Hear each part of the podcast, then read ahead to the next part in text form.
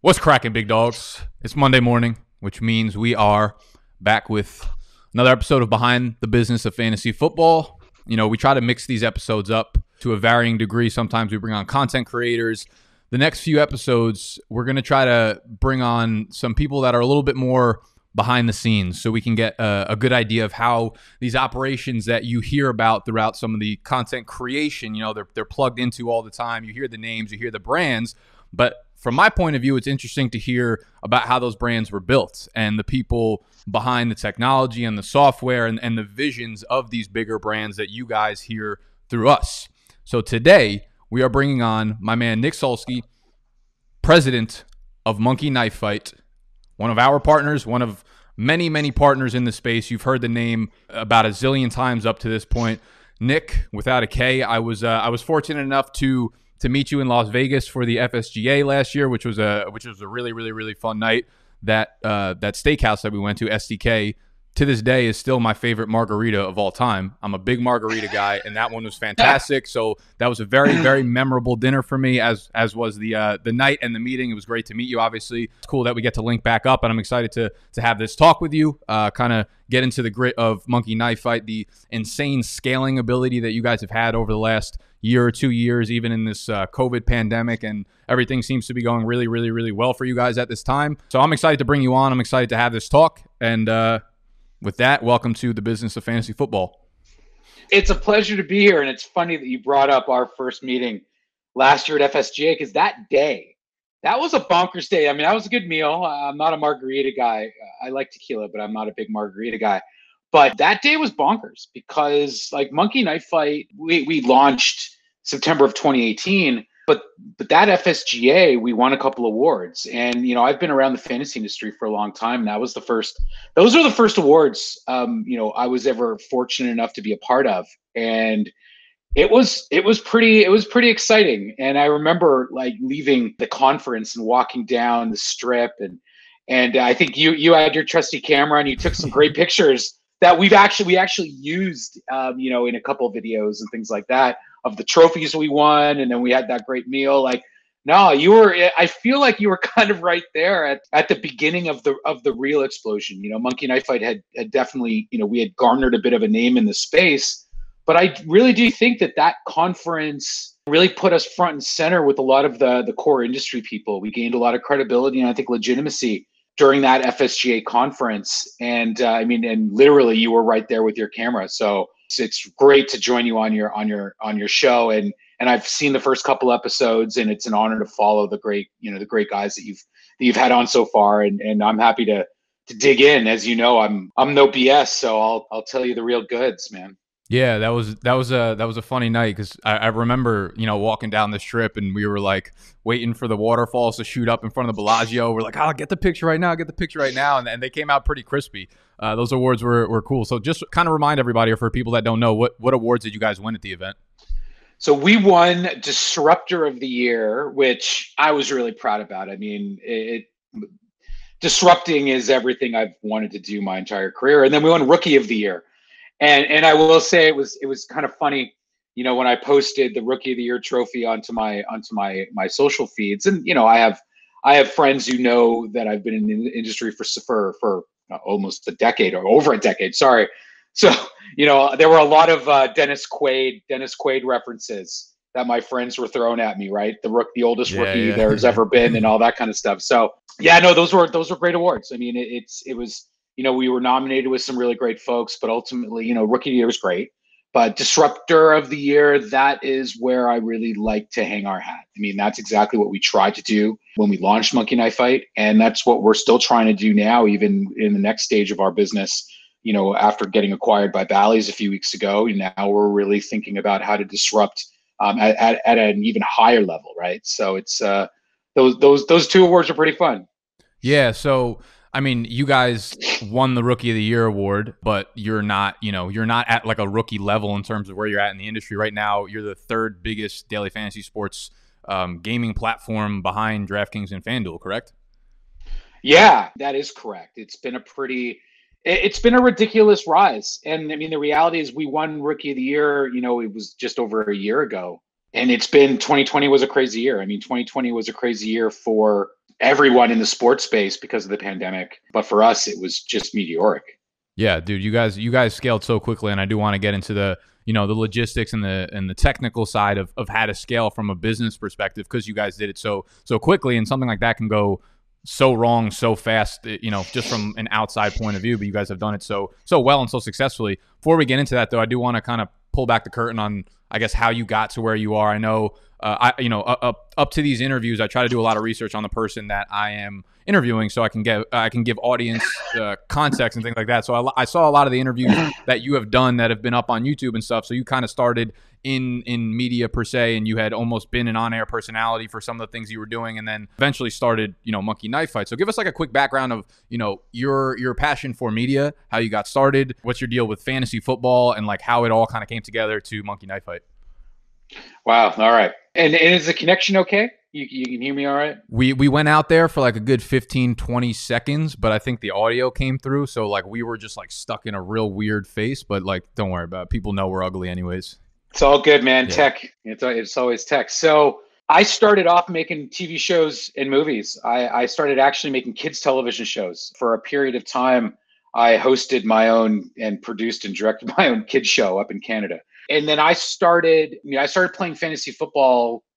Man, I'm I'm I'm way older than than you, but I started playing fantasy football back in like 2005. I want to say 2004, and at that point, I was talking about sports on a Canadian sports talk show, and and I was a regular guest on their show. You know, it was just a it was like a like a best damn sports show in Canada. It was called Off the Record, and they would have like B and C level, you know, t- television people on to talk about sports. And I've been, I played sports at a pretty high level, and and so that gave me a little bit of credibility to to jump on the show. Anyway, what what sports I, what sports did you play? Um, I played rugby. I actually represented I actually represented Canada at the Maccabee Games in 1997, which for those non-Jewish fans of your show, it's the Jewish Olympics that happen in Israel every year. But uh, but I but I played I played rugby at university. We actually were were were Atlantic Canadian champions two years, three years in a row. So yeah, I mean I've been you know so I obviously I used my playing rugby for Canada as as an excuse to get the the sports show people to take me a little bit more credibly. But anyway, like I was just talking about sports, got to know the producer of of that show called Off the Record, and he also was a pretty big fantasy sports player at that point. That was really before YouTube, you know, that was before podcasts, really. There wasn't a lot of content, digital content out there, brought, you know, whether it broadcast or broadband. So we decided we pitched the the network called TSN up in Canada to do a fantasy sports show. And we ended up doing it something called the Fantasy Hockey Report. I, I actually was one of the hosts of the show. My co-host is a guy named Scott Cullen, who a lot of your listeners or watchers will probably know. Scott, uh, you know, writes for the Athletic now. Scott's one of the biggest fantasy personalities in, in Canada. Great guy. He right, does a lot of the writing for MKF as well. But yeah, that I mean that that, that got me into really just you know thinking about fantasy sports as, as it relates to media. And then I started thinking about you know I got obsessed with fantasy sports. I mean the reality is any good producer wants to produce content that they're passionate about.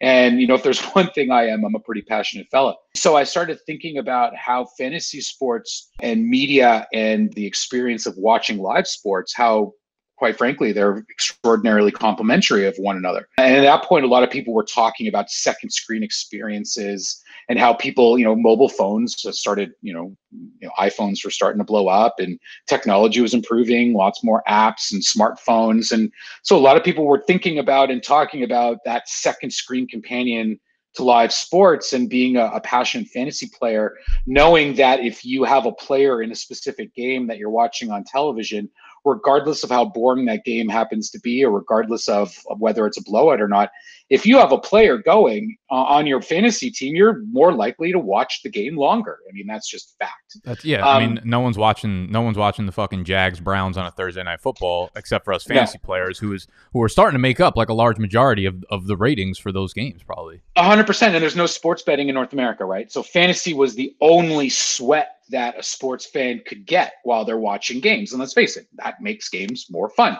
So I started thinking about how could fantasy and broadcast be fused together. And I created my first startup. This was back in like 2008 and it was called InGamer and it was a live fantasy game that you would play in conjunction like while you're watching the game. It was a free to play game. Licensed it to a bunch of company. We raised a small amount of, of angel funding. Built it with a technology co-founder. I'm not a tech guy. I'm a I'm a talker guy. And ultimately, uh, you know, licensed it to a couple media companies, and uh, and, it, and it was a lot of fun. But it was a free to play game.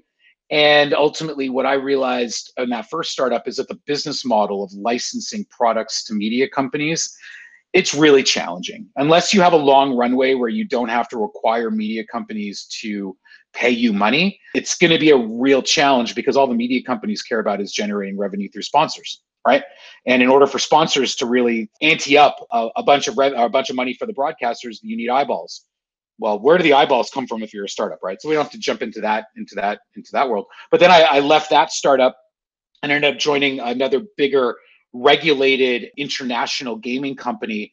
And this was around 2012, 2013. And this was right when FanDuel and DraftKings in the, in the classic, you know, in mm-hmm. traditional daily fantasy sports started exploding. And a bunch of gaming people were looking at the North American DFS space, knowing that there's no sports gambling, realizing that DFS is as close to sports betting as you can get without it being illegal. And they were, this company was looking at how to take their footprint from a regulated gaming perspective. They they were a horse race betting technology company that had relationships with the casinos all across the US. So they had relationships with gaming people and they wanted to figure out how to tap into DFS.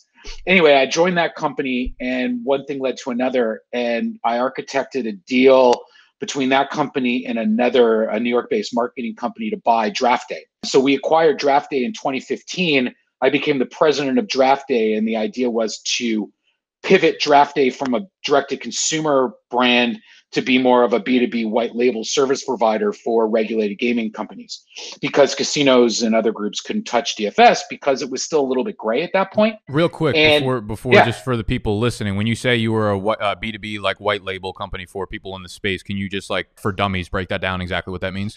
Yeah, so the, the the the angle was we have this great technology. Instead of instead of somebody going off and building their own, what we would do is we would like basically the target was any any company that had a database that had traffic that had a bunch of users, but didn't have the the the time or the money to build their own DFS platform, but still wanted to try and generate revenues from that DFS user, uh, or the or sorry the user in their database that they thought they can convert into daily fantasy. What a white label platform would do is effectively allow them to we would put their logo on the screen and it would look and breathe like it was that company's DFS site but we would handle all of the operations we would handle all of the you know basically all the all the nuts and bolts it, so, it, it, it would it, I, I yeah, I totally get what you mean. So you're basically lending out your proprietary technology, and they're able to use it for their audience base. So how does that when you when you said prior in the last section,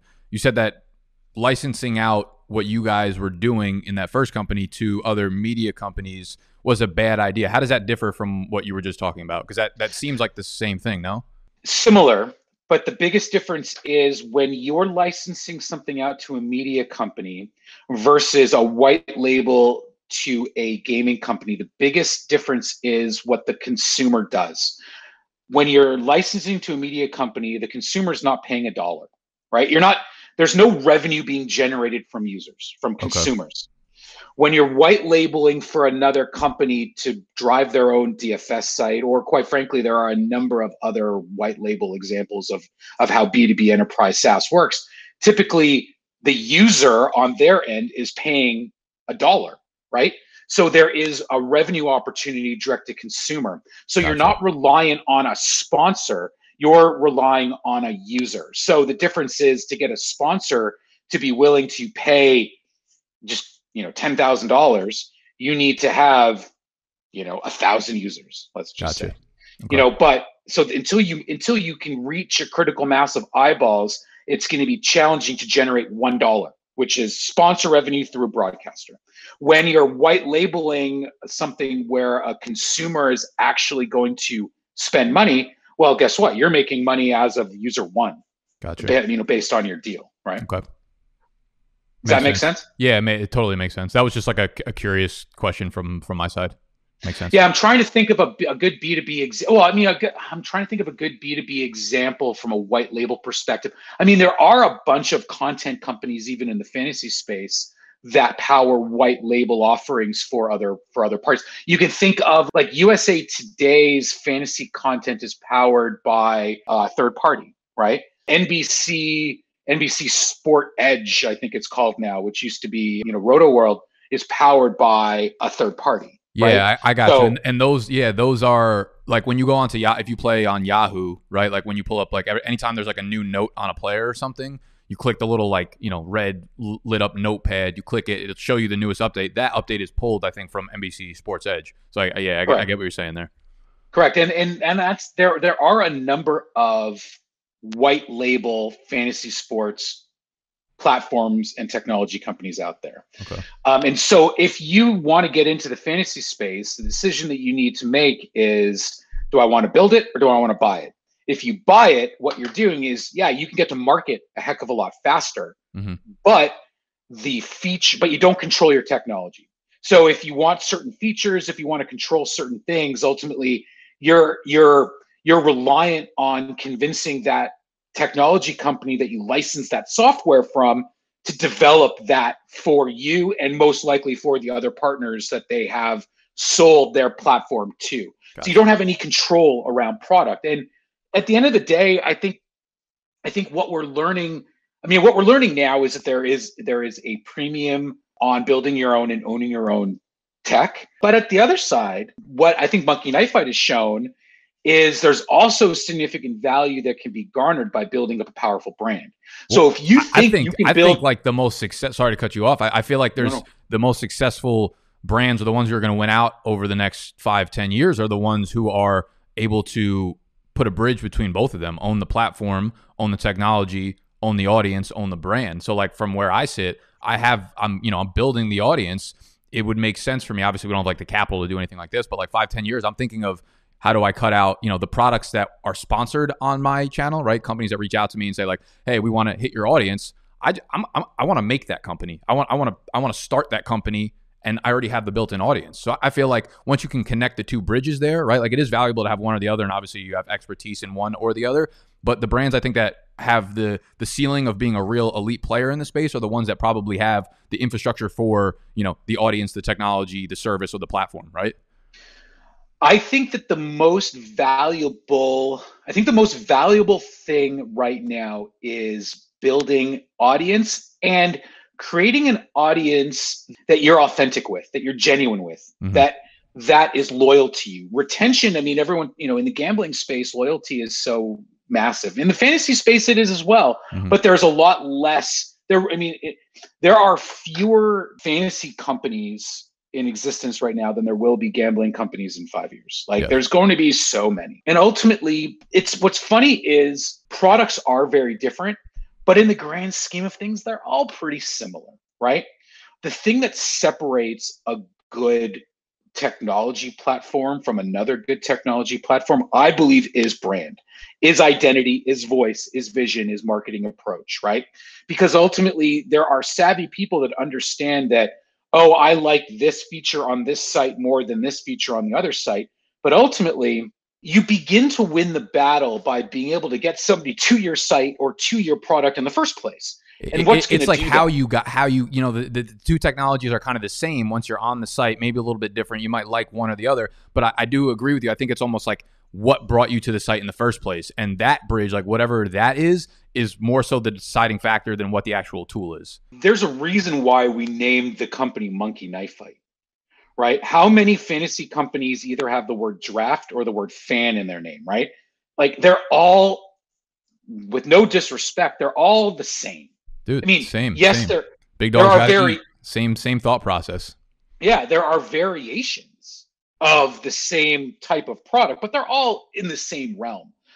Why Monkey Knife Fight? Well, because when you see the word monkey knife fight behind home plate at Miller Park during a Brewers game, you're like, what the hell is that? Yeah. I'm going to, I want to Google like the best tweets I ever saw really in relation to some of the sponsorship tests and sponsorship partner or partnerships we did last year was on, on, on Twitter when someone would say, I don't know what the hell monkey knife fight is, but okay, you got me. I'm going to Google it. yeah. Done. Right. That, that, at the end of the day, that's what you want because you know there are there are so many different there are so many different options from a gaming perspective out there what we want to do is we want first just to get noticed and then we want to try and figure out how we can onboard or how we can create a flow that reduces a barrier to entry or increases a conversion opportunity because something is easy right we, we want something to be understood not not the not an easy gameplay to win or not an easy to understand I think that's the that's the first main challenge is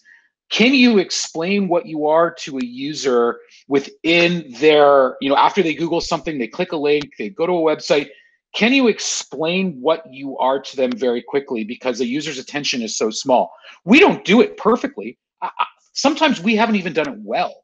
We're so new, we're so young. What I pride Monkey Knife Fight's team, and we have an incredible team, we're very small is testing and not being scared to test things. If you're scared to test, if you're scared to fail, if you're scared to risk a little bit of money, it, it's going to be a lot harder to figure out and to to to really identify those things that are going to work for you the best, right? Well, let, let me ask you then, like for someone who's obviously passionate about branding and understanding that it's so important to separate yourself via branding, you know, from a top level, like you guys have a much higher marketing budget than you know a small time content creator you test these different things and you've had a, a, bunch of like unique marketing tactics that you've used before branding is not direct response so you don't get an immediate sale from it. You don't get an immediate user. So you're testing right? And you're like don't be afraid to do it. How do you guys as an actual company as a whole i guess measure branding marketing tactics without having like real kpis behind it?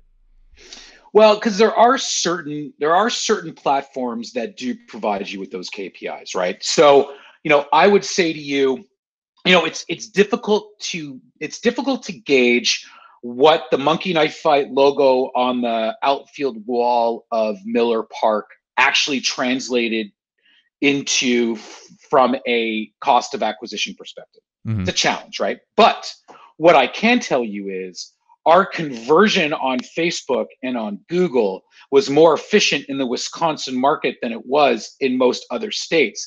And that is, I mean, I, am a, I'm a believer in Occam's razor, right? And for, you know, it's, it's the simplest explanation is typically the right one, right? And I, I may have bastardized exactly what Occam's razor is, but that's the gist, right?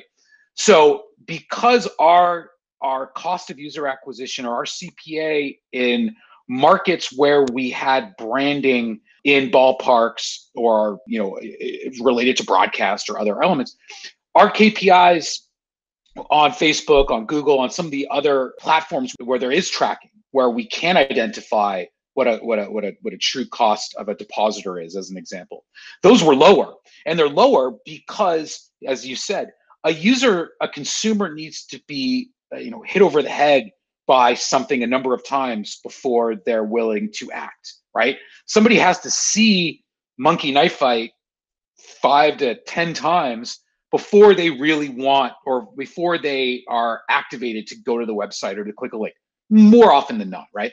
So where it's a challenge is trying to piece all those pieces you know trying to trying to to tie everything together to get a real snapshot as to what a specific marketing expense was. But and and quite frankly for a small company like ours it's not easy all the time right? Do you guys work with a third party like marketing agency for this stuff or you do everything in house no we've worked with a number of really great marketing companies funny enough we started working with hot paper lantern which remember i don't know if you remember our that yeah. steak dinner that we started ed I went Ed, out with Ed for, for pizza like a couple months after that actually no, in the city. Ed's, yeah. Ed's, Ed's the man. His team's mm-hmm. incredible. So you know, that dinner that we were at in Vegas, it was you and it was Ed and it was a couple guys from our team. And then we started working together shortly after. So there's a good pitch for FSGA.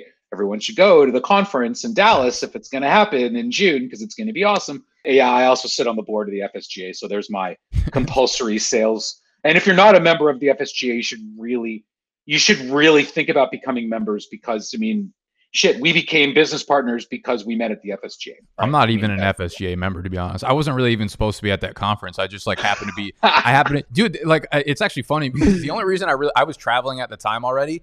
I was uh I went to, it was like the season had ended and I was like I you know I'm like kind of I'm kind of burnt out from like football shit so I want to get out of like the New York area it's depressing in the winter whatever so I was down in Florida I went to like New Orleans for the college football national championship the night before I met you guys in Vegas and I had been in touch with Zach, and he was just like, "Yo, it'd be cool if uh, are you going to the FSGA? It'd be cool to like meet you, and you'd be able to sit down with like the team and everything." And I was like, "I'm already traveling. I wasn't planning on going to the FSGA, but like if you guys are going to be there, like I'm not going to just say no to Vegas for no reason." So I went there for the last night, yeah, and it was like it was fantastic. I had a I had a fucking blast, but it was just you know I'm not a member of it, but it's definitely something that like I, I went into it thinking like you know I, I don't know if this is for me. I don't really I'm I'm I'm, I'm much more focused on like building my own personal community within my audience than I am focusing on like the fantasy community as a whole. But I realize how important these kind of networking events are in a physical space, and it, it was a lot cooler than I uh, I had actually imagined it to be up front.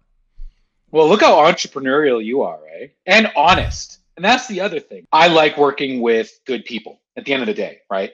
And there are some really great people in the fantasy and the sports gaming industry. And quite frankly, there's some really shitty people too. Yeah. Um, and and really, you know, it's it's all about trying to find those good people. So I, I, love the fact that you just admitted not being an FSGA member to an FSGA board member, and you were at the conference. That's great. I fucking love it. Oh, sorry, I don't know if I'm allowed to swear. Uh, you're you're allowed to you're allowed to fucking swear uh, as much as you uh, want. Uh, I'm a I'm a salty I'm a salty Canadian. Um, That's perfect. Let him. So rip. yeah, I mean, I think there you go. So I, I think that you know when it comes back to the being able to to measure which channels can convert best you know best users and and and and the, and the best KPIs. I mean, it it is a challenge these days to be able to to do that for a small company when you don't have all the tools to measure every single touch point in real time all the same. But I will say, and and this is one of the a lot of people have asked me, you know, because I've I've I've I've run a couple companies, I've tried to do the startup thing a number of times. You know, why Monkey Knife Fight? Why has Monkey Knife Fight been such a success? And I mean, I've been very fortunate we have an incredible team we had an incredible owner. I think that one of the one of the reasons like honestly is we had an owner who was a risk-taking serial entrepreneur who contributed and invested uh, a significant amount of capital. So we were able to test things without the fear of failing. And by me by that by by that i mean you know if you're a, if you're a startup and you have x amount of dollars in capital if you if you fail or if one of the things that you spend your your your limited resources on doesn't work well you're jeopardizing payroll you're jeopardizing your team you're jeopardizing your survival. We were very fortunate where we had we had the funding to make mistakes right? We made we made plenty of mistakes you know but all through this process the owner uh, bill incredible like just the greatest guy i've ever worked with you know, there were always milestones along the way where, you know, he would commit X amount of funding. And if we saw what we wanted to see out of a test or out of a, you know, a couple months, you know, if we saw what we wanted to see from from from user engagement, from uh, user acquisition, from action on our site, you know, that would get him excited, right? We would do a deal and the press would be positive and we would keep going and we would continue to grow and grow and grow. And then all of a sudden, we kind of hit that that hockey stick moment, which was probably I would say, I mean, it was really the like we launched December or sorry September of 2018, and really that that December January and that first that first year, it, everything just really started taking off. We did a couple affiliate deals. We started working with with uh, with Facebook and the Real Money Gaming team, and that Super Bowl, that first Super Bowl that we had in 2019, it was just like wow, okay this is pretty cool. And we were only like five or six people at that point. And then we grew, you know, pretty tactically to the next football season. So in September of 2019, and then kind of that, you know, football season last year, like 2019 through the 2020 Super Bowl was, I mean, that was that was crazy. It was a really, really exciting time, which kind of led to those awards. And then this year, when we started doing all of our team deals and we started growing really big, I mean, we're like 40 people now and then yeah i mean led all the way to you know we did a big deal with the nfl players association which was like the most proud getting the deal done with the NFL Players Association, one team partners that you know works very closely with a with a slew of the players associations, just the smartest guys, some of the smartest guys or girls smartest people I've ever met, regardless of industry, just period. Being able to get that deal done was was so exciting, and it's been incredible to work with them. And then you know pushing toward the acquisition with Bally's. I mean, it's just been it's been an unbelievable year. Not to mention that I finished second in the uh, Canadian National Best Ball Champions League. I mean, come on. What did what did that uh, what did that win you? Just that hat? won me a hat and a sweatshirt, but it's I wear this hat with pride, not just I'm a Canadian but I'm a fantasy player too. I mean, that's the other thing, Nick. Like I'm, I'm legit, man. Like I, I love this fantasy stuff. I'm, I'm, I'm in are, a are dynasty. You pitch, are you pitching yourself right as a content? You're trying to come onto my YouTube channel now as a as a fantasy content creator. Is this happening? I joined my first dynasty start. I've I've been doing fantasy leagues forever, right? But I finally did what started or jump wanted to jump into dynasty for the first time. So I literally because I'm in a keeper league with a bunch of my friends forever, but not dynasty. I've always been a little bit nervous about dynasty, but I jumped into a dynasty league, and literally, I'm in a dynasty draft right now. And uh, oh, in a startup draft right now. In a startup draft right now, it's a 14 team. It's a 14 team super flex premium tight end, and I was given the 12th pick. Amazing. And I was like, I'm not, I'm not having this. So I traded up to get Kyler at pick two. Because oh, just, word I, of word of advice: you never trade up early on in the startup drafts. Always trade move move back around, pick up next year's first round pick, pick up trade your first for a second, a fifth, a sixth, or something yeah, like that. Yeah, so this is this was my stra- this was my strategy looking at because I like to I like to win. I like to win now. New- newcomers always do this. People who, who who do their first dynasty draft always trade up in the first round because they see the enticing names. Always bites you in the long run. Yeah, but what I what, the way I thought about the startup draft because this is like a thirty player thirty player roster regardless.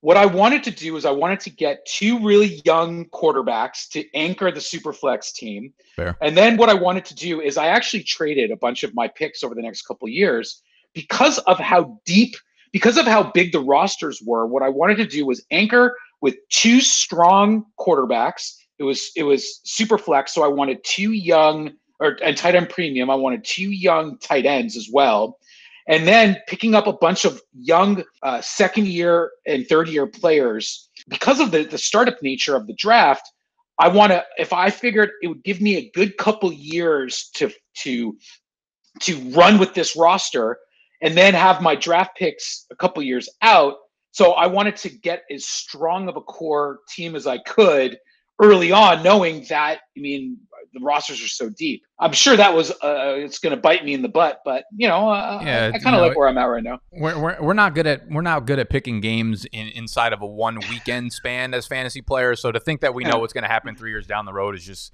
is just a ridiculous thing. But we we're not going to dive into this. This series no. is not about players, not about fantasy, so we can't start going down that road. Otherwise, it's going to be a long conversation in, in that sense. So one the owner sounds like a fantastic guy. I need to find myself a, a, a, bill, I guess, out there. And you know, you guys have, as you said, you, you've been very disruptive in the space. Now, just just like quickly, DFS versus gambling and sports betting, right?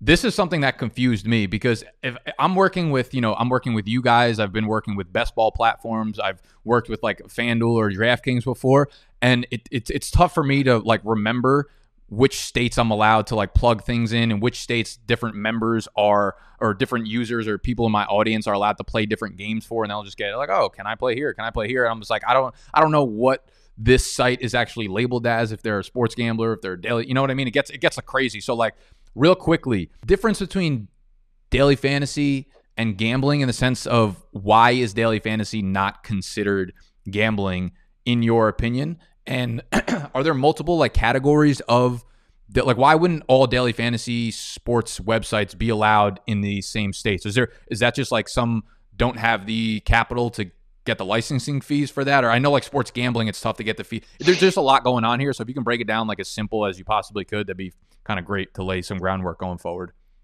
Sure. I mean, uh, so I, will start here. So, I mean, as far as state by state goes, there are there are a whack of states out there that don't allow any fantasy sports for real money. Period. Mm-hmm. Whether it's DFS or whether it's even, I think any any style of DFS. I, I believe even sites that offer season long fantasy that are for real money, they're not allowed. There's a there's like I think 10 states like that. From a gambling perspective, obviously sports gambling is not legal in in every state yet. It's starting to roll out nationally. In those states, to your point, it will be it's very expensive to get a license to operate in those states. From a fantasy perspective, there's a lot of variety. And I don't, we don't need to get too inside baseball here, but by all means, ask specific questions if I don't answer it to your to your liking. Every state kind of is different. I mean, there's a bunch of states where DFS is just legal, or I shouldn't say is is is I guess unregulated, based on a 2006 piece of legislation called the UIGEA. UGEA was effectively the piece of legislation that killed poker and real money gaming in the states there was a carve out for fantasy sports stating that fantasy sports was still allowable was still um, permitted. And within that carve out in 2006 for fantasy sports there were a number of definitions as to what classified something as fantasy sports. And without getting too detailed multiple player multiple team accumulating statistics and a fixed buy-in and a fixed prize meaning it can't what you can win can't change once you've entered a contest. So as long as you fit within that framework you are classified as daily fantasy sports. So one of the things that's interesting is that now you're st- over the last couple of years you're starting to see a bunch of new interpretations or new styles of daily fantasy sports. The way I like to think of it is you have your traditional daily fantasy sports, which is your salary cap based, you know, platform that was obviously made extraordinarily popular by the FanDuels and the DraftKings of the world. Draft Day, the company that I used to run, had a very similar product, and there are still tons of salary cap based traditional daily fantasy sports companies. Now, where you're starting to see best ball, you're starting to see fantasy prop games. These all still fit within the definition of that carve out. And so they are deemed a game of skill and therefore are permissible in the states where daily fantasy sports is permitted. Some states have enacted regulations and legislation to require companies to have licenses. And in those states, yeah, there are some states that have very expensive license fees. So not every company in the DFS space can afford to operate there. And so it is confusing from a user perspective. And it is confusing from a content provider's perspective because you work with a lot of platforms and you, you recommend play to your users on certain sites. And unfortunately, some users and some of your audience in those states just can't play. And I think that the I think that the DFS player, I think that they're they're used to it, right? If they're in a state that unfortunately has a very high license fee. As, a, as an example, Missouri. Missouri requires fantasy companies to um, to pay a fifty thousand dollar license fee. Like that's a lot of money. So a lot of users even say to us, like, "Why aren't you guys in Missouri?" Obviously, we're we're working towards getting live in in, in a lot of different states. But for for a lot of startups, what users don't understand is a fifty thousand dollar license fee in one specific state needs to be offset by the amount of revenue that you're think that you think you're going to be able to generate from those users in that state right. right?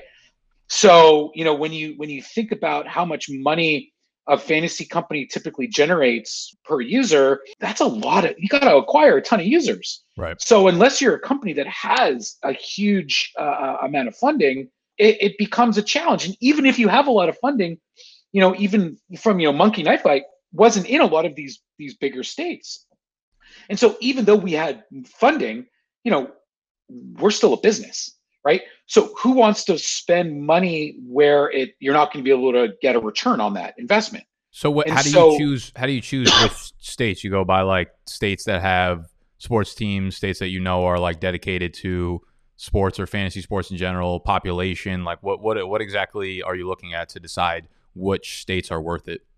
Well, I mean, I think all of those, I mean, all of those factors come into come into come into play. Population, do they have professional sports teams? You know, what, who are some of the content providers in those states that you might be able to create partnerships with? Because ultimately, you know, if you're looking at a fifty thousand dollar license fee just to get into a to a state, it's not an if you build it they will come scenario. Just because right. you go live in this state doesn't mean people are going to find you right away. So the equation also needs to include the amount of marketing resources you need to launch your brand in a specific state. So even working with a group like uh, you know big dogs so let's say we turn on state x and you know you as big dogs know you have a number of users in that state. So yeah, you're going to be able to send an email to those users in the state, say, hey, by the way, Monkey Knife Fight's now live in, in your state go in and play. Well, you and I both know that even an email to a user is not going to get them to convert right away, right? So even if Monkey Knife Fight has a hundred affiliates in a specific state and have users in their database that are aware of Monkey Knife Fight, and all of those affiliates agree to send an email to all those users in those states to say, hey, guess what? Monkey Knife Fight is now live in that state there's no guarantee that we're going to convert all of those users. So we have to augment that with a Facebook spend, with a Google spend, potentially with some radio spots.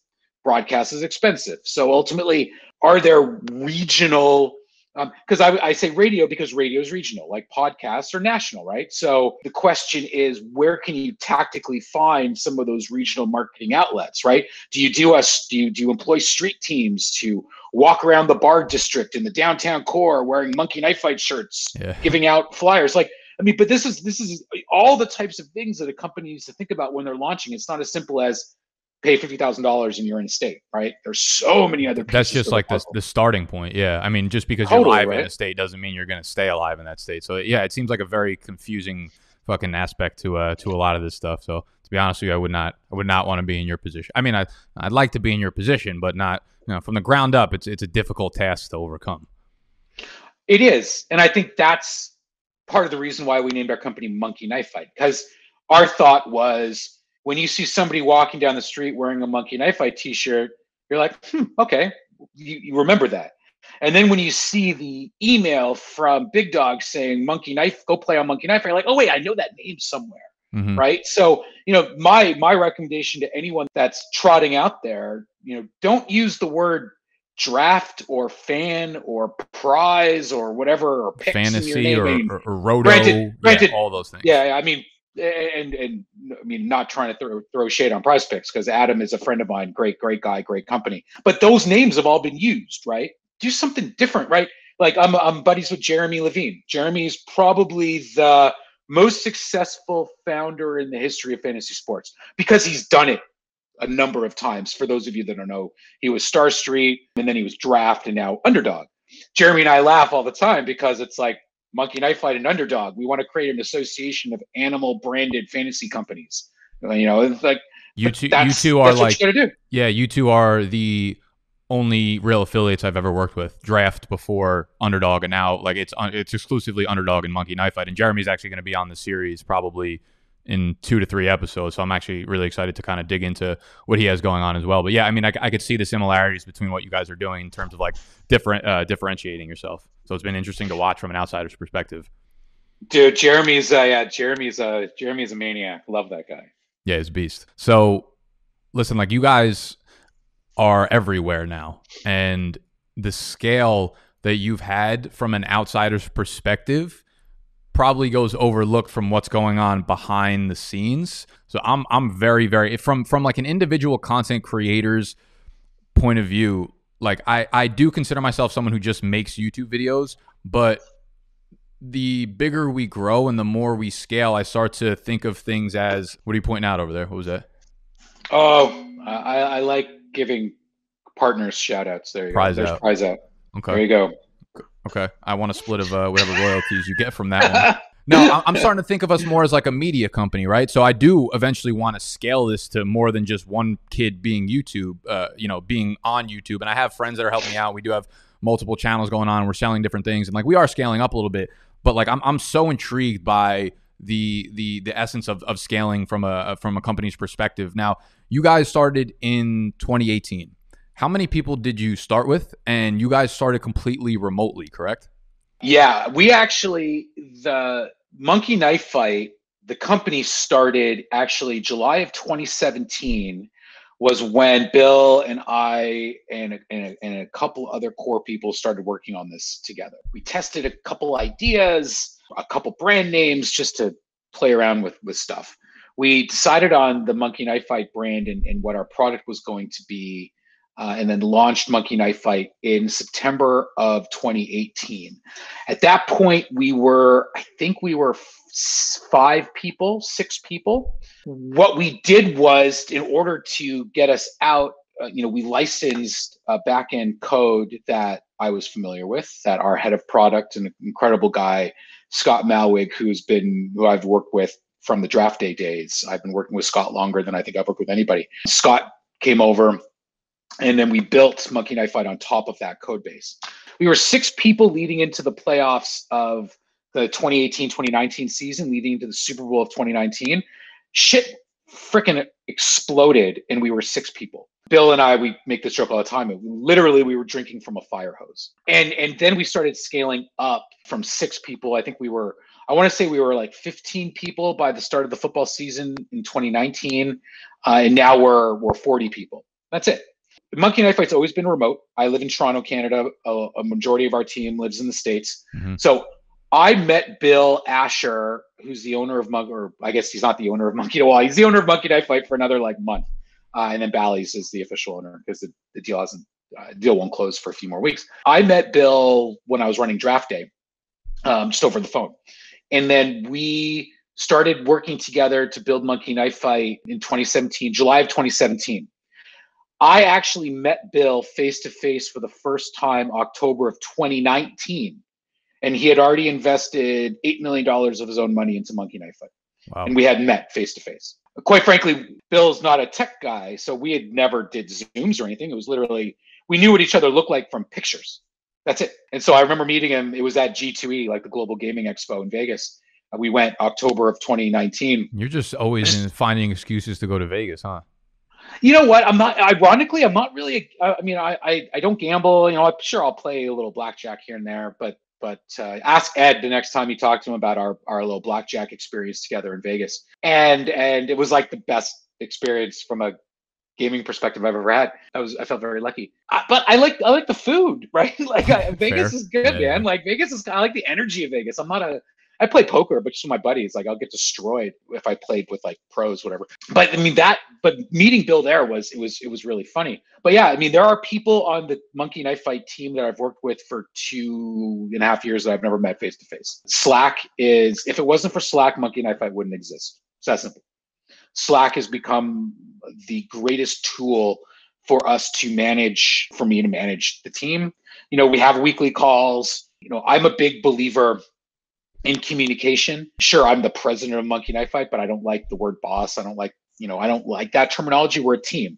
You know, we talked about rugby, right? I I, I played rugby for for many years. I mean, I played lots of sports. Rugby was the one I played at university. The thing about rugby that I've always loved the most is, unlike football, we'll use American football as the example. If you're an offensive line, if you're whatever position you play in football, there's a play coming up. You know what your job is for the next 20 seconds. Mm-hmm. You do your job, then play stops, breathe, you get your next play, you do your next job. Rugby never stops. So in rugby, you have, you know, it, as the game progresses, if you notice that your teammate has fallen or your teammate was tackled and hasn't gotten back up again, and the other team is coming down the field, you all have to work together to compensate for what's happened to another team member, right? You need to literally work as a unit to score a try and to defend your and defend against the other team scoring a try, which is a touchdown effectively in rugby. So what I like, you know, I really believe in that philosophy in in building team and in coordinating and, and whatever being responsible for a team. We all have to work together. And so Slack has been an incredible tool. You know, obviously we do video calls and things like that now, but everyone I really want, and I think it's essential for everyone on a team to understand what everybody's responsibilities are because there are going to be moments when you may be asked to help to fill in to compensate for you know somebody getting sick or quite frankly to take advantage of an opportunity where it's like oh my gosh we got to do this. Okay let's all come together. So you know i think that building a remote team now obviously is a heck of a lot easier than it was shit a year ago two years ago right. and i think what the pandemic has forced all of us to understand is how can working remotely be successful. So the thing that you know the thing that i'll take away from the pandemic more than anything else is i think from a workforce perspective people and employers are now way more open to thinking about hiring people who might be the best for the job not necessarily the people that are in the city where the job is core located i think employers are starting to open their minds to that a little bit i mean yes i would be foolish to discount what it's like all being in the same office yeah but i will say i monkey knife fight has never had an office so can you build a successful company without ever being in the same space? Well, the answer is yes, because Monkey Knife Fight is proof of that. I'm not saying that we wouldn't have been better or faster if we were all in the same space, but I think the pandemic has definitely shifted people's perceptions of how work can be done successfully, I'm as really opposed interested. to how. Yeah, I'm I'm really interested to see how the workforce adapts to this over the next like two to three years. I think for a long time it was like the complete opposite stigma, where it was like everybody needs to. You were, you know, you guys are very, very rare case in the sense that like you are okay doing everything remotely. Where most places are like, no, like you can't. We don't want you to work from home, even if you know, even if you're sick. Like nine to five, be here. No other alternatives to it. The quarantine happened, and everyone's expected to work from home nine to five every day. And I think a lot of employers will probably take that as like, oh, we can do what Monkey Knife Fight did and we can operate fully. But I think they'll eventually fall back on the fact that there is some importance, I think, to some kind of physical location for a lot of these other jobs. And I, I think we'll meet somewhere in the middle of the spectrum where it was like too intense before. It's probably a little bit too much now, where even like from an employee happiness standpoint, I think a lot of people, like I live in New York, so a lot of my friends obviously had to quarantine starting when the, the weather got warm, like Mayish, right? So they're all like, I could do this work from home thing forever, right? Like the summer's nice. I can go out for walks. I can go to parks. I can go to whatever, do my thing outside. Becomes winter, gets dark at four o'clock. It's cold. It's miserable. It's like, damn, I kind of miss being in the office. I miss having my coworkers around. So I'm just very intrigued by what plays out in the workforce for you know globally or you know just in America or wherever Canada over the next couple of years. So it's it's it's like wildly impressive. You guys have been able to do this completely completely remotely. I guess I guess like I'm I'm, I'm curious from from someone who's taken a very long time to get to where I'm at right now, and I don't think it's big at all, especially relative to a lot of people in the space. I've always been really, really fascinated or, or, or, focused on making sure that the foundation of everything we do is really solidified before we move to the next step. And I realize now that like when you're scaling, sometimes you don't really have a choice but to, you know, jump two steps and figure out what you needed to know that step between, like on the go. So when you guys scale from six to forty in the matter of, uh, in the matter of a year, two years, that one Super Bowl run you guys had that kind of catapulted you to the next level. Do you ever feel like? I mean, obviously you're successful, but you ever feel like you moved maybe too fast in some directions, or you learned some some things like you you you, mis- you mistakenly kind of skipped out on some foundational pieces of the of the whether it's like the team connection or the actual development, like a, uh, the the app, the website, the whatever it is. Like you ever felt like you scaled too quickly and, and skipped out on some foundational pieces? I mean, to be honest, Monkey Knife Fight sold for ninety million dollars three weeks ago. So no, you know, I mean, yeah, I mean, you know, and that's, I, and I'm not like, no, no, I didn't, I didn't take I mean, it that way. No, and you know, it, it's, it, it's a really great, great question. I mean, yeah, there were some, there were some mistakes from a, from a personnel perspective that were made, but I will say, I mean, there are an incredible core group of people that I rely on. I mean, the owner, Bill, has relied on, and I've relied on from an operations perspective. I think that if it wasn't for seven or eight of these core people who were literally like the first seven or eight people who we just you know hired you know kind of we brought on to their teams I don't think this would have been successful. I, have I've learned to rely on these people. I mean, I mentioned Scott Malwig before, but you know, kind of our, our de facto heads of, of technology, Peter Keynes and, and and Roy, his name's Nilanjan De Roy. I mean, they're brilliant. Like they are, and then Todd Stender, who, who who runs our operations. I mean, these these guys, and there are many many others on our team, and and you know everyone on our team call every day like or every week you know i i, I think everyone on team monkey knife fight knows what i think about them but these these core people are exceptional and if it wasn't for them eh, i don't think we would have been able to scale because i don't have the time to manage every single person but what i do I need to trust the people that are working with me. And I trust those four guys. And, you know, we have a, a new head of marketing who I've known for for for many years, who joined our team formally recently. Uh, you know, Josh. There you go. There's your shout out, uh, Tepper. I feel like now I've got to name check every single Monkey Knife Fight user or every Monkey Knife Fight employee. But the, these people are incredible. So I think luck has hit me as an operator with Monkey Knife Fight. One, I met Bill, an incredible guy who we shared a vision, and he had he had the money to lose straight up, right? It's it's paid off for him, mm-hmm. but he had the money to lose. I think that I was lucky to find, or uh, not to find, I was lucky that these great people believed in the vision enough to sacrifice because these guys and, and the girls on our team, like, don't fool yourself. Uh, anyone that's watching, like, in order to build a company like this and to scale, these people, like, vacation, what's vacation? Like, what is a 40 hour work week, let alone an eight, like a 70 to 80 hour work week? Like, no shit. Like, these people, we all worked our asses off. And if you're not willing to do that, stop. Right. I mean, or I shouldn't say stop, adjust your expectations. Right. right? These people, they trusted in me, they trusted in Bill.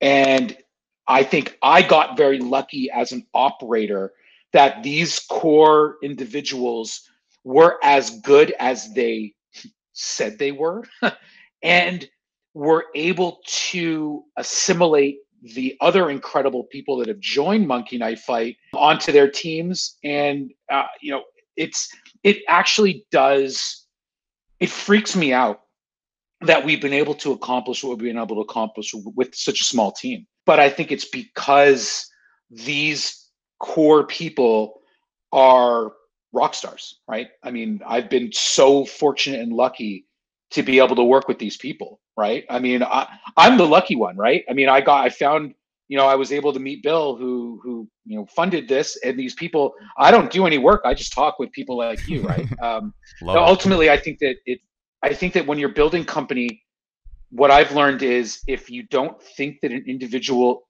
is right, if you you know, like a partner, a teammate. If that person doesn't fit, uh, as hard as it is, you need to change, right? Personal emotion, like what I've learned throughout my startup life, and it's, you know, is it's hard to, and I don't like the word fire. I don't like, the, it's hard to be, it's hard to say no. It's hard to disagree with people. You, learn as you grow that that's a necessity. If somebody's not right, and you you want to prepare yourself to scale if you can't trust that that person is going to be able to help manage that scale if that person's not going to be able to handle it when the budget that you're putting in front of them is 10x or now they have six people on their team if you don't think that person can manage that pressure well got to change right so i've just been so lucky like ultimately the people on the team, Team Monkey Knife Fight, are just literally the best people I've ever worked with ever. And a lot of them become my friends too, which is challenging. But you know, I believe happy happy life. Um, you know, of course, happy wife, happy life. But I mean, if you if you enjoy the people your you wife work doesn't with, work for Monkey Knife Fight, right? Oh gosh, no. Um, my, my my wife doesn't necessarily enjoy sports which is kind of an odd thing, but that's okay. It's okay. I don't like Jewel. There you go. Fair. There you go, honey. Yeah, opposite. There you go, honey. As, as there you say, go. apparently. Uh, opposite attract. But anyway, yeah. So I mean, I think that you know, I've been this whole process has been extraordinarily lucky, but it's it's all about the people, right? And if yeah. you're if if you enjoy the people you're working with, you're gonna be willing to work a little bit more, a little bit harder, yeah, right. Enjoy, so, enjoy who you're working with, and and when you believe in the ultimate goal, it's it's easy to work for because it feels like you know there's a lot more passion behind it, and it's it's much more natural, right? Like I think in, intent is a really thing, a uh, really big thing that you can't measure necessarily, but you'd be surprised how far it goes when it comes to the different KPIs that you can measure. And clearly, you know, you guys have been successful through this scaling. As you mentioned, the acquisition by Bally's for the ninety million dollars wasn't even actually aware of the number. That's a staggering number. Now, I, I, I didn't even kind of eh, really put it on the show sheet, the acquisition, but I would like to dive into that because that's pretty pretty fascinating. So what's what's the I guess thought pra- uh, process or strategy behind. I mean, obviously they throw that number at you, you're going to be like, "Holy, sh- you know, I got to listen to this. Let's let's let's hear what let's hear what their plans are for Monkey Knife Fight." Because you know, as you build something, it's like it's your baby. You don't just want to give it away for a, a money sign, but the bigger picture here has to be something that moves you guys forward quickly, right? So what's the what's the idea behind getting uh, acquired by Bally's? Like, what's the the growth strategy afterwards? Well, and, and this is all on the internet, so or it's all public. So I mean, the, the deal was a stock deal. So we sold Monkey Knife Fight for Bally's stock. Um, the reason why the owner, Bill, and I got so excited about the Bally's opportunity is Bally's is run the Bally's Corporation is being run by some of the smartest people I've ever met in my entire life. They are visionaries and they have a significant plan that we fully believe in. So when you think of the North American gaming space right now, you know, gambling is starting to roll out across the US. So of course, you everyone knows, you know, in the States, you know, there's I think 16, 15 states where sports gambling is legal. Mobile sports betting is going live in a number of states. We all know the FanDuel, DraftKings, you know, we we all know what's been going on in the gambling space. We also know that a lot of gambling companies are partnering with media companies.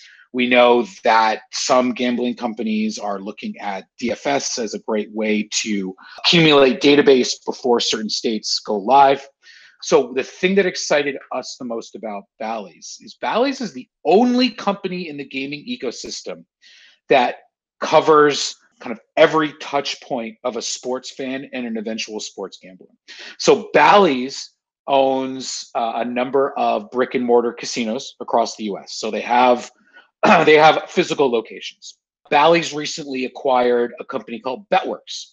BetWorks is a proprietary sports betting tech stack. BetWorks actually powers the Scores betting app. BetWorks obviously are uh, incredible technologists and incredible thinkers when it comes to how product in the sports gambling space is going to roll out. And then Bally's did a deal with Sinclair, the regional broadcaster in the US. Within the next month, month and a half, all of the Fox Sports nets across the US are going to be renamed Bally Sportsnet. So now Bally's also has a significant media, you know, touch point within their story. Then Bally's bought Monkey Knife Fight, the third biggest daily fantasy sports company. We are live in 37, 38 states. We are live in states where there is no sports gambling. We have a very cool brand and we are a direct to consumer product that generates revenue from users who will eventually be converted into sports gamblers in those states where there's sports gambling when Bally's launches after we've launched our betting app. Gotcha. Then Bally's bought SportCaller, which is a free to play, a white label B2B free to play company. So SportCaller works with another a number of media companies and gaming brands to create, as they call top of funnel free to play games, right? So now Bally's has every single touch point on the journey of a sports gamer covered from media to free to play to DFS to sports gambling to brick and mortar. That's what excites me about Bally's because we, I think we say we now, we are the only company that has that full menu of elements already combined in an entity. And now the Bally's brand is only going to become bigger and broader as we start turning these kind of pieces on. That's that's that's the mafia right there, man. You guys got every every aspect covered. Well, and that's what I mean. Quite frankly, that's why the owner Bill and I were so excited about this potential. Right? I mean, we were there were a lot of op- other offers that we were looking at, but I mean, when we started digging into what the Bally's plan was, I mean, it it is massive, and yeah. we are so excited to be a part of that journey along with the incredible, you know, with the other incredible folks at BetWorks and SportCaller and, and Sinclair, um, and of obviously the incredible, you know, team at Bally's, you know, court proper. Yeah. So congrats on the acquisition. That's uh, Thank really you. that's neat stuff. I'm excited to see what you know what comes together through all of that. Well, speaking of like partnerships, obviously that's huge partnership, and you've had other partnerships with sports teams, professional sports teams. You know, like the Padres, the Bucks, the Dolphins, the Brewers, teams like that. I want to kind of pick apart the difference between how you look at things when partnering with a major sports team versus partnering with like affiliates like myself. Now, I'm not even sure if you really have any hand into you know what goes on with like someone like me as someone you know obviously much smaller, smaller, smaller reach than like a an NFL team or an MLB team or something like that. I would I would venture to assume that like individual content creators like myself within your direct space push the needle forward more than some of these actual NFL sports teams. So I'm I'm curious. I could be wrong on that, but like I'm curious the the reasoning behind partnering with like a, a, an NFL team or an MLB team is that like an optics thing? It gives you legitimacy. It gives you legitimacy to you know the audience, but also like potential maybe investors down the line. And what are those deals like? How do those deals come together? First of all, between like a team and yourself, and like what what what goes into that? Like, is is there a whole lot of money that gets transferred over to the team, and like what do you guys get in return for that? So okay, that, that's a big question. So first, we'll go back to the reasoning why kind of sports team partnerships and how um, kind of uh, we would view them in relation to like big dogs. So you hit the nail on the head. A lot of it, uh, some of it, especially for Monkey Knife Fight in the early days, was legitimacy, right?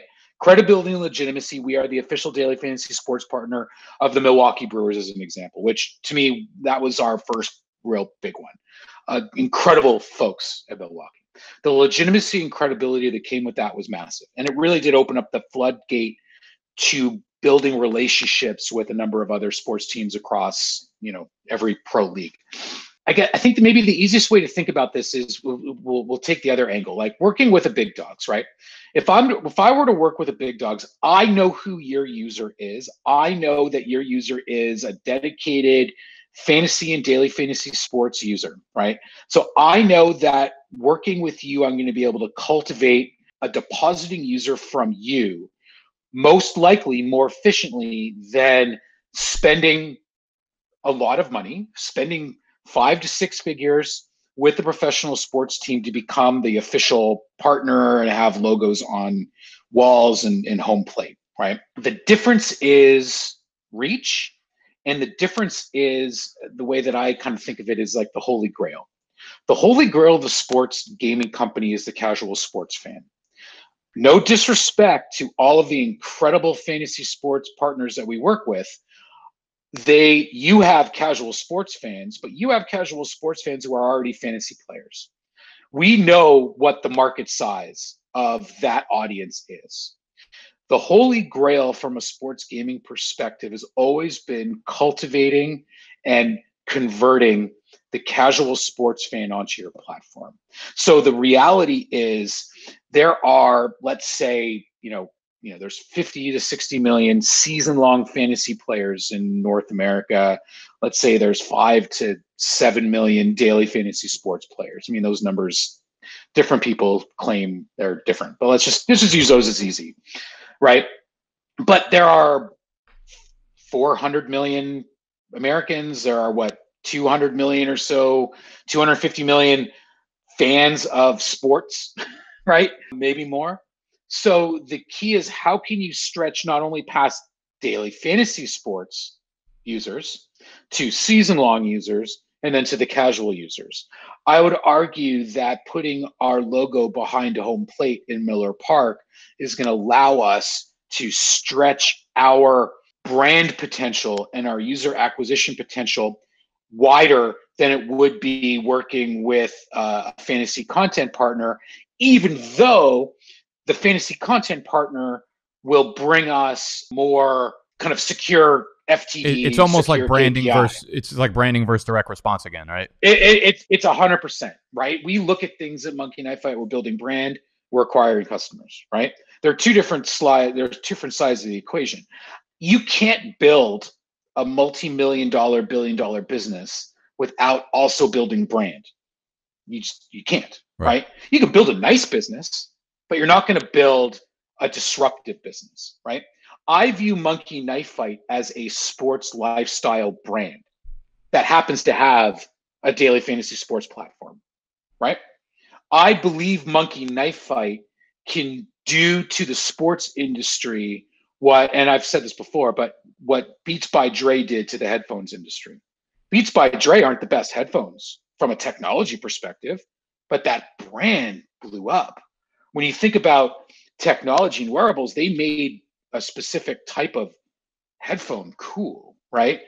I believe the monkey knife fight from a lifestyle and a brand perspective can actually create a higher ceiling for us than a majority of other gaming groups out there because um, we aren't just reliant on driving users to play on Monkey Knife Fight. I want people, you know, I want people watching, going to our Twitter feed because it's a it's a, it's a genuine conversation, right? And this is what I love so much. To bring this back to you a little bit, this is what I love so much about Big Dogs. Uh, personally, what I like about you, and there are a number of other fantasy sites that I, as a as as a fan, respond to because you're genuine, you're authentic, you're real, right? When you say something, I listen. I I I want to engage, right? There are enough. When the future of sports gambling, what's it going to be based on? right? Is it going to be based on who has the best odds, who has the best loyalty, like the best like free money promos? I think that brand and and and I mean obviously loyalty and retention are going to be so important, but I think brand is so important. If you can create a cool experience, if you can create a cool brand, you're going to be able to you're going to be able to separate yourself from every other, you know, hamburger joint and pizza joint there is because hey, pizza's bread, you know, dough, tomatoes, tomato sauce, cheese, and some toppings. Yeah, mm-hmm. cooked at a different, cooked at a different temperature, cooked for a different amount of time. And I like you're you're you're totally preaching to the choir here because I, I don't think there's anything more important than than branding. And we also like pride ourselves on being a, a lifestyle brand. And a lot of people throw that word around today and they just say oh you know it's a lifestyle brand and they they make a logo or whatever and that's what they do but like you actually have to live that lifestyle and the transparency and the authenticity i think is is really what resonates with everybody. And what I found is like building it this way, it's the only way I could have ever imagined building something up. And it takes a lot longer than doing some of the more, you know, industry intensive or clickbaity kind of things. So it's taken longer to grow. But as you said, the ceiling with something that's authentic is so much higher than all these other places. Like we do have content like this, right? And I don't think you find this at most other you know YouTube channels or fantasy brands. We do, you know, I put out vlogs kind of documenting what's going on behind my business. We put out, you know, like stock videos. We put out NBA Top Shot videos. Now, like we're all over the place. We really try to live the lifestyle that things we're passionate about. We put content on content out based around that stuff, and I think that's what resonates and and gives the ceiling. And I think over the next five years, the companies that will win are the only ones that really focus on brand. Like I try to make sure that for every piece of content we do that is like fantasy related. We're not a fantasy football brand. We're a lifestyle brand that has grown a lot through fantasy football. So I look at it very similar to the way you look at it. Five years from now, I might not even be talking about fantasy football because that's not what I'm passionate about, but that's what will grow. And hopefully through the authenticity of of the way I deliver, the way I communicate resonates with people so that they do listen to me on other topics and other passions of mine. I think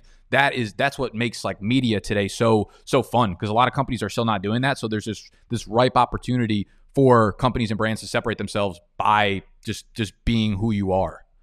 Well, I mean, let's let's face it, right? If you're a fantasy content provider and all you're doing is making picks, I'm a user, I'm listening to you.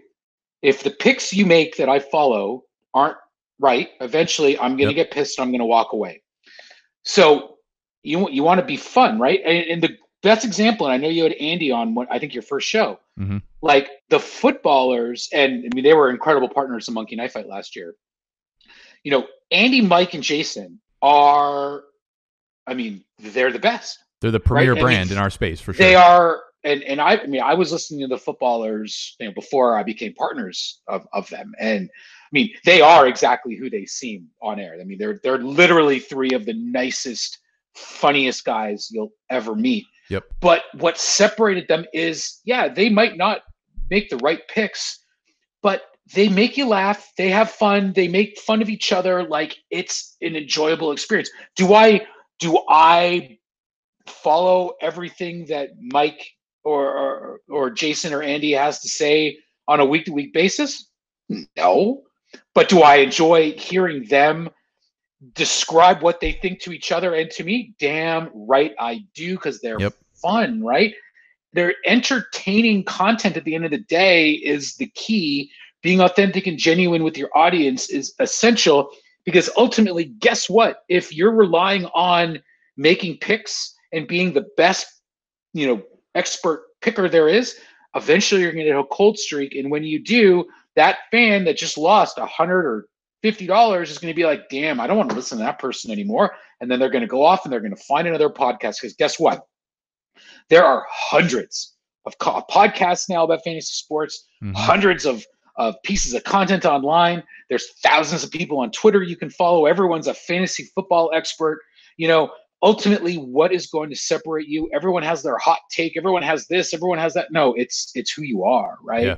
and if you can't create a bridge to that audience well you know what just trade stocks or just play daily fantasy sports because you're not going to build a daily fantasy sports business you're not going to be a content provider you can be a great player but you're not going to be a successful content creator unless you can create something authentic and the fact that you talk about all these different things is essential because ultimately, like I'm learning about Top Shot. Who am I learning about Top Shot from? you know who I'm learning it from? Freaking Jeremy Levine, right?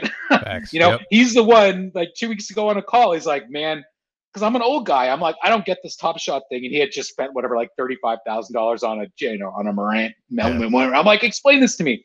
He explained it to me, and I was like, okay, that makes sense. Yeah, because it was coming from someone who I trusted and is genuine. He's not necessarily a content provider, but he's Jerry. I mean, he's a personality in this industry, right? Yeah, for sure. And, and I'm curious, like, from you know, w- when you're partnering with like a bigger team, obviously a lot more decision power goes into that. Like, you have to be more selective, and there's a whole process behind it. Like, for instance, the way we linked up, which I I still think to this day is like hilarious. Zach reached out to me via Instagram. He found us via Instagram, which is like a platform that we're on and we like fuck around with, but it's not something that we're like super focused on like providing value outside of like entertainment. It's one of our smaller platforms that we're on. I have way more followers on Twitter. I, I, our YouTube is obviously our biggest platform with like almost 50,000 subscribers. He found us via Instagram. So like when you're finding different content creators, individuals or brands or companies within the space, it seems more of like a not necessarily like throw it up on the wall and see what sticks, but there's probably a lot larger room for error. So maybe can you take us through the process of like how you select what content creators to become affiliates with, and then like uh, in terms of um, payment, we don't have to get into the numbers, but like what do you base a number on when working with content creators? Is it you know just simply taking the lifetime value of a customer and you know minimizing that and saying it works for both sides, or you know just kind of take us through that process with with individuals. Hey, uh, we'll we'll pay as little as we can convince them to take. Facts. How about I, that? I figured, yeah. I mean, if we're being no, honest here, yeah. No, I mean, I mean, in, in in reality, I mean, any good business, right? Get the lowest price you can. Sure. No, I, I mean, I think that typically, you know, from a from a payments perspective, there's kind of an industry standard of what a depositing user is worth. The slant that we like to think of it is is we want to reward we want to reward partners not only for bringing us a real depositing user, but also trying to figure out ways to incentivize those partners to keep those users engaged, right. to keep them playing. Right. I have, I have a lot of people in this real, real quick before you say like, it, yeah. Is, do you have the numbers of like what the industry standard is for like a lifetime value of a customer in the I don't know how it's broken up, daily fantasy versus season long or something like that? You know, I mean, the number that goes around a lot around DFS is between 400 and 425 bucks. But I mean, like, like as an example, Monkey Knife Fight's only a couple years old. So, you know, what's our LTV? We don't have enough. The, the data, the sample size is not big enough. What, right? what would be a big enough sample size? What, five years, three years? Yeah, five years. Yeah, we typically, you know, probably after three years, you can get a really good cohort analysis done mm-hmm. but you know but also with the pandemic right this is going to this, this is going to affect the analysis the cohort analysis of of of lifetime values because you know the, what the pandemic has done or what the pandemic did is it was it companies almost have to look at reacquiring customers right? Because they dropped off for so long. But you know when it comes to finding good partners i mean you mentioned zach like we have an incredible like zach quarterbacks our affiliate kind of our affiliate partnership team works closely like from a sales perspective. And then we have a great guy named andy who manages our relationships. You know zach spends a lot i mean zach's job is to find us great partners. I trust Zach's opinion straight up. If Zach says this is a great company, um, we should do a deal with them. I don't have the time to do the research into every single partner that we eventually work with. Some of the bigger partnerships, absolutely, but I trust Zach. Zach is Zach is an incredible team member, understands the industry as well as anyone I've met, has a great rapport with partners, yeah. and does a great job at finding really great partners, right? And I, I trust. You can make the reference that I'm a quarterback. I need to trust that my right tackle is going to block my, or my leg. I'm a righty, so I'm going to trust my left tackle is going to block the blind side. So I I can wait for the receiver doing the you know the 10 yard out for the pattern to actually develop. Right, it's going to take a little bit longer. So I need to trust that Zach is going to block for three and a half seconds. Mm-hmm. Right, I trust Zach. Yeah. so and, and it's it's it's funny because like we had worked together this previous season, obviously, but to a to a much lesser extent the season prior to that, because we got linked up like a few weeks into the actual NFL season, so we already had so much going on, and we wanted to make sure that we had some kind of partnership to an, an elongated piece of it for this last season in 2020. And uh, for me, like obviously committing myself to one company as like the premier DFS platform that I'm going to be putting my audience onto for the entirety of the years is a big undertaking for me because that means I can't put, you know, my energy elsewhere. I can't make other partnerships. So like there's a huge sense of needing to feel connected with you guys. So like sitting down with you guys in Vegas was obviously like the thing that made this work for me because that was the first time like I had talked to Zach and I can get a feel for him just like over text message or through Instagram DMs that he's like a real dude and he like relates to me on just like a personal level. So I was like, I, I uh, you know I appreciate that. And then I sit down with you guys. I'm like, yo, these are like very genuine guys. These are cool guys. These are guys that like I know if things get weird or in a sticky situation business wise, we'll be ha- we'll be able to have like an open conversation. Like they're open to this being a two way relationship rather than it just being all about the money. So yeah, like Zach does a fantastic job with it. Like he he texts me all the time, just like randomly, like personally throughout the week. If I ever have a problem with you know getting getting paid from you guys or just something I saw in the system, I'm like, oh, this is a hiccup. Like I text him and be like, yeah, I'll, I'll get back to you in like two seconds. Let me just talk to the accounting people or whatnot. So I think that's another really really important piece of it. Is like right, you're seeing Zach has what it takes to to do this job, and uh, and I agree with you there because the the person the personal uh, connection between like a creator like myself and the rep from a company is really important. Like that could be the make or break selection between me partnering with you guys versus me partnering with a, a DraftKings if I feel like I'm just like another, you know, number into the cog. Well, I mean, ultimately, as we were growing and even still, I mean, we were a startup, right? Mm-hmm. And ultimately when you're when you're when you're a startup, things happen. So as an example, like because there's you know, we have a finite number of people. If the person in charge of our payables happens to get sick or happens to you know, God forbid, have a family emergency and they happen to be, you know, out of the office or out of the office, away from their computer, dealing with things that, let's face it, are more fucking important right. than monkey knife fight. And and partners, unfortunately, don't get paid on time like they're usually paid. If we don't have a relationship, a real relationship with those partners to explain that, to have partners understand the reality, then the relationship fails, mm-hmm. right? So, you know, what I was saying was like the thing about the thing about Monkey Knife Fight and the thing that you you saw is like we're we're just real genuine people. I mean, the mm-hmm. reality is the fantasy industry, unfortunately, around, you know, between you know 2014 to 2016 2017 there was a lot of there were a lot of really shitty people and really shitty companies in the fantasy industry that took advantage of a lot of people yeah straight up right? And that you can't wash that dirt off just with water and soap. There's a lot of people that were really that were really hurt by what occurred. And we don't have to get into the details of a lot of those companies and, and what what happened. So I think that it was essential one for us to be honest and, and genuine with all of our partners to create those relationships but ultimately and this is going to sound a little self-serving but like this is just who I am. This is who I've always been. I I, I don't I, bullshit to me is a waste of time. I've always worn my emotions on my sleeve.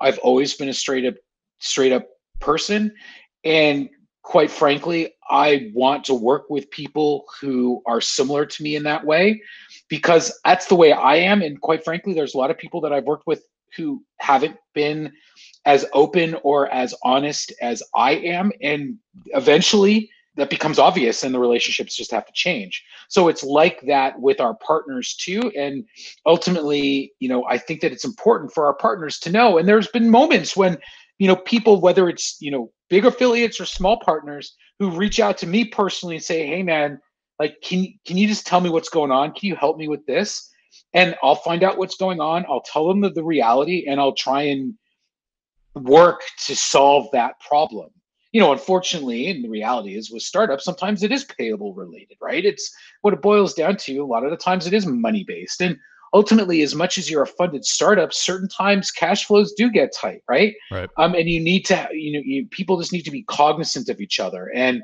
ultimately i think that yeah i mean I, there's so much wasted time and energy you know built into creating facades that aren't real mm-hmm. um, that i like just to dispel all that horseshit and just get right down to it right yeah i mean um, like when when me and zach were initially talking about our contract like you know we sat down in vegas and then over the next couple weeks or months or whatever we had talked numbers back and forth and then the quarantine hit and then you know, Zach was like completely honest. He's like, listen, like quarantine hits, like XYZ with money. We're going to have to figure something out that works for both sides. And I was, you know, it, it's just something that you're honest about. And at the time, I was like, listen, I'm like, I'm, I'm pretty liquid right now. There's nothing that I need promise from you guys up front. So if we need to figure out where, you know, for the next three, four months, we could back up the pay until you guys get whatever's going on. You know what I mean? Like that that that is so much appreciated, especially from like a small content creator side.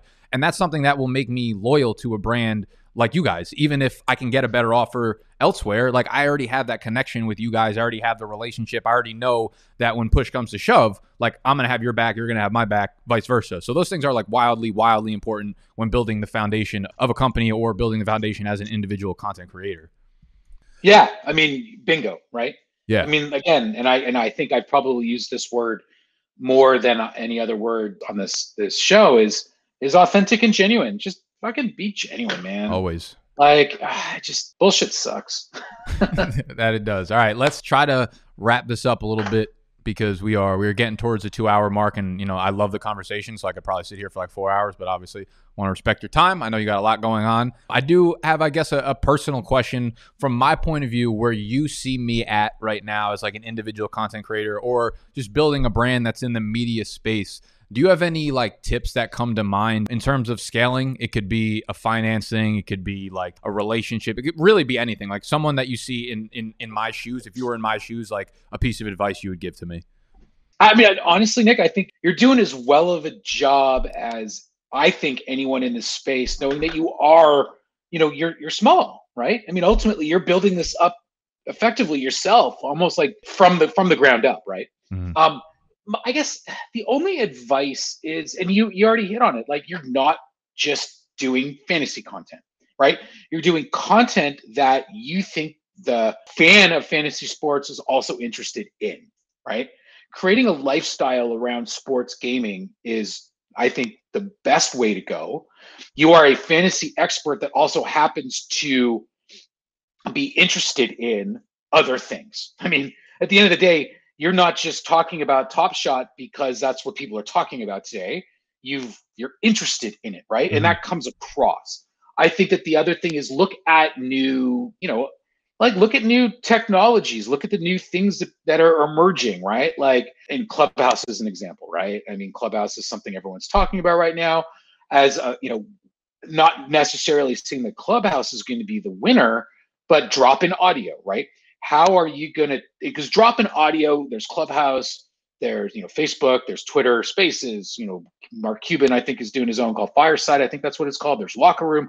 Like there's a bunch of companies that are trying to figure out this drop in audio thing. So drop in audio is going to be something.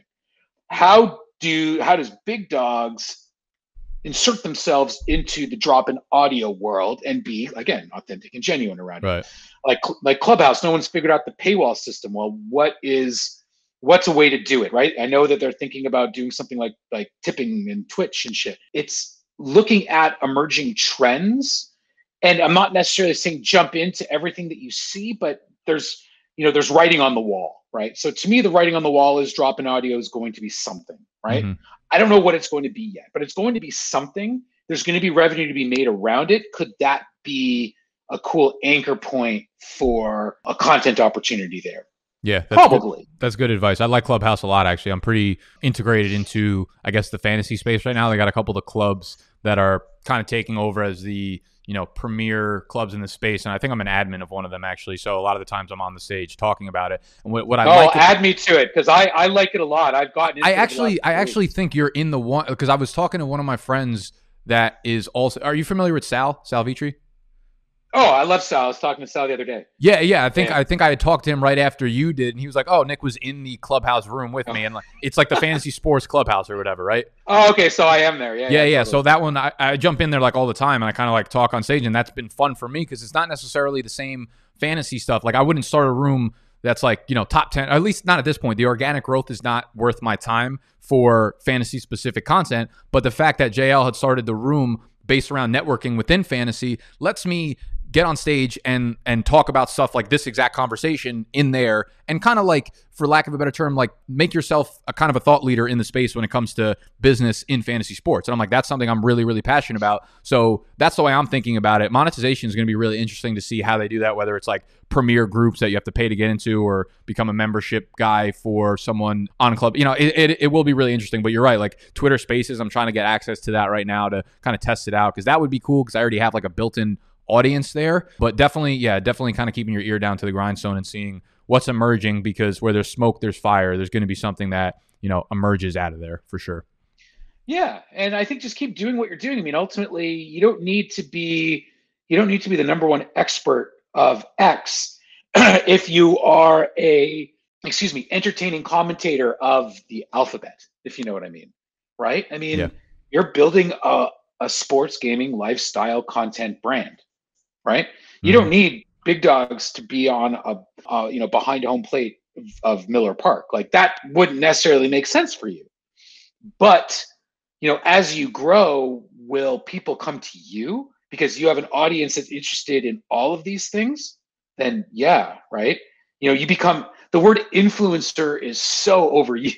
I hate it. Days. I hate it so much, but like I, I do I do too, right? Just because you have a million Twitter followers doesn't make you an influencer that's to me that that's the biggest fallacy right you have you know you have a you have 500000 instagram follows doesn't mean doesn't mean you're an influencer what amazes me is a lot of times when these people have you know 400000 twitter followers and you look at their tweets and there's like three or four likes or 5 mm-hmm. or six are re- like you're not influencing shit yeah right? yeah like the word uh, gets put on right? a pedestal but like when you take a step back, it's like, okay, are you actually mentally influencing people? Those are influencers, Correct. the ones who actually make people think differently. They'll follow your path. You're willing to kind of go out on a limb, be authentic, show your vulnerabilities. Those are the people who influence other people, and that's the way I look at it too. Like, I hate, I hate, I hate the word influencer. I even like feel weird calling myself like a YouTuber, even though like I kind of officially am. Just those words like get such a stigma that you know sometimes, sometimes you need to step back and kind of piece. It's like a sum of its parts almost. It gets it gets a little weird. Okay. I agree. It's been long. It's been fucking fantastic. I've actually learned a lot from this conversation. So I love getting on, uh, you know, calls like this where someone who's far ahead of me in the business world can kind of drop some knowledge on myself and uh, the people out there. I hope you guys enjoyed the conversation. If you did, of course, make sure you hit the thumbs up button. Make sure you're following Nic on Twitter. His at is linked down below. Make sure you go hop on Monkey Knife Fight and play some games on there. They have all of the sports up right now. Obviously, football's not going, but basketball is in full steam. So they got plenty of games uh, that are March wildly- Madness, man. March Madness. We're gonna have March Madness for the first time, and I'm so excited. How are you gonna do because that? Because let's face. Well, what do you mean? Well, March like, Madness. Are you just like straight betting? But you, I mean, you can't do college. Players. No, DFS. DFS. Well, well, in certain states, amateur players are allowed. Oh yeah, totally. Oh, there's certain okay. states where you can't play DFS with NCAA athletes, but there are a number of there's there's a whack of states where you can. And I'm so excited about MKF and March Madness because I'm not a I, I like college basketball, but I'm not a diehard. So I don't know who the, the third player on Virginia is. But in Monkey Knife Fight, right? It's like, you know, two out of two or three out of three players. Right. Like you can go into a March Madness game in round two and just pick, you know, players in that game. Like so I'm really excited about March Madness on our platform personally. All right, that's that's awesome. So everybody make sure you tune in to March Madness. We finally get it. We didn't get it last year, but now that we got it back, we got it back better than ever because of Monkey Knife Fight. Nic, thank you for joining me today, man. It's been a pleasure. Thank you, Nick. And we'll see y'all on the next episode of Behind the Business of Fantasy Football.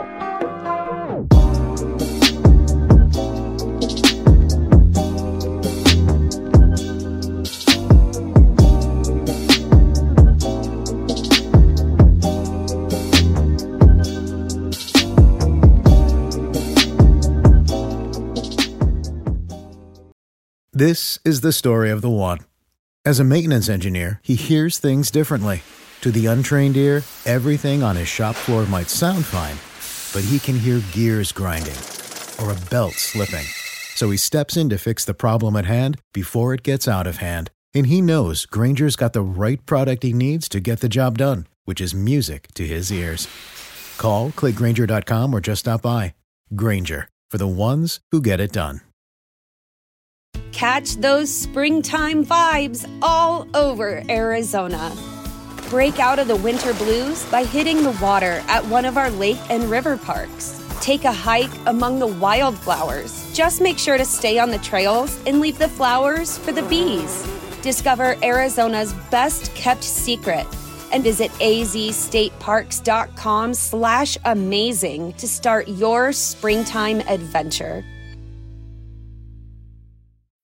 When you need mealtime inspiration, it's worth shopping Kroger, where you'll find over 30,000 mouthwatering choices that excite your inner foodie. And no matter what tasty choice you make, you'll enjoy our everyday low prices, plus extra ways to save, like digital coupons worth over $600 each week. You can also save up to $1 off per gallon at the pump with fuel points. More savings and more inspiring flavors make shopping Kroger worth it every time. Kroger, fresh for everyone. Fuel restrictions apply.